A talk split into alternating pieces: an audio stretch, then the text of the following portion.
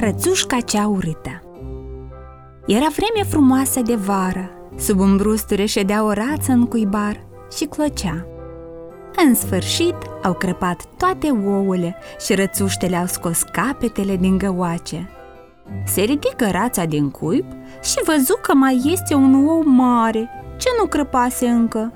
Nu trecu mult și oul cel mare a crăpat. Bobocul ieșit din găoace era mare, urât, cenușiu și cu totul deosebit de ceilalți. Nu cumva e un pui de curcă?"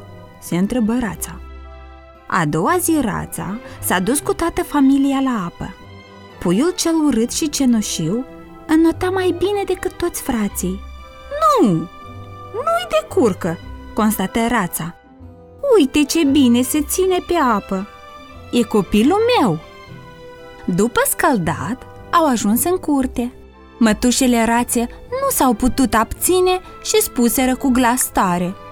Uite ce urâtă Nu se poate, e prea din calea afară.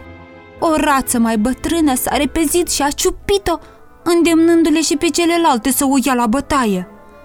Toate dobitoacele din curte se nepustiră asupra bobocelului, ciupindu-l și bătându joc.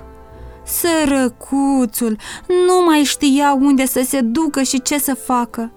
Era măhnit din pricină că era așa de urât și toate păsările din curte râdeau de el. Rățușca cea urâtă n-a mai putut răbda și a plecat la baltă. Acolo erau rațe și gâște sălbatice.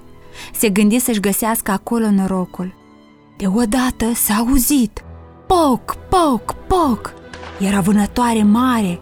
Vânătorii stăteau de jur împrejur cu câinii lor de vânătoare. Trosc, trosc, trosc se auzea din toate părțile cum trosnește papura.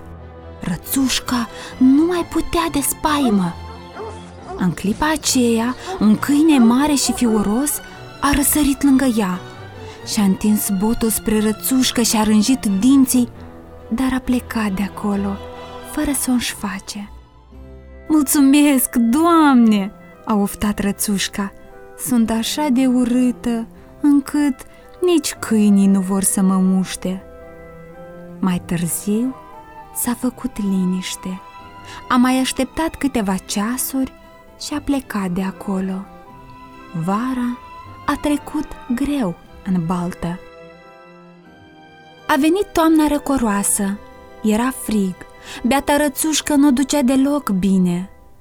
Într-o seară a venit un câr de păsări mari. Rățușca nu mai văzuse niciodată păsări așa de frumoase. Erau albe și aveau niște gâturi lungi și mlădioase. Erau lebede. Glasul lor avea un timbru cu totul deosebit. Au stat puțin, apoi și-au întins aripile largi și mărețe și au plecat mai departe, în țările calde. Nu știa cum le cheamă pe păsări, nu știa încotro au plecat, dar îi erau dragi cum nu-i mai fusese nimeni drag vreodată.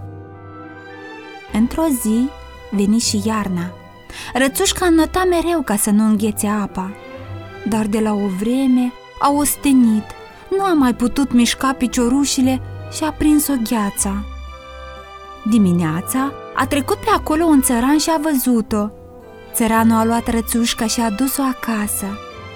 Rățușca și-a revenit. Copiii au vrut să se joace cu ea, dar speriată că vor să o bată, a sărit în dărăt.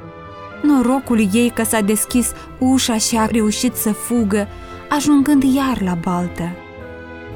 A îndurat multe și prin câte numai nu a trecut rățușca în iarna aceea. Când a venit primăvara, rățușca s-a văzut în oglinda apei și nu-i venea a crede. Nu mai era o pasăre cenușie și urâtă, era și ea lebădă albă și frumoasă și a luat deodată zborul către lebede.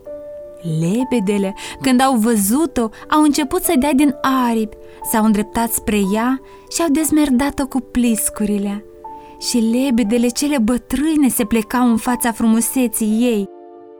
Era foarte fericită, dar nu se mândrea deloc, fiindcă o inimă bună nu niciodată mândră, Acum bobocul cel urât de rață este cea mai frumoasă lebădă din toate împrejurimile. Sfârșit!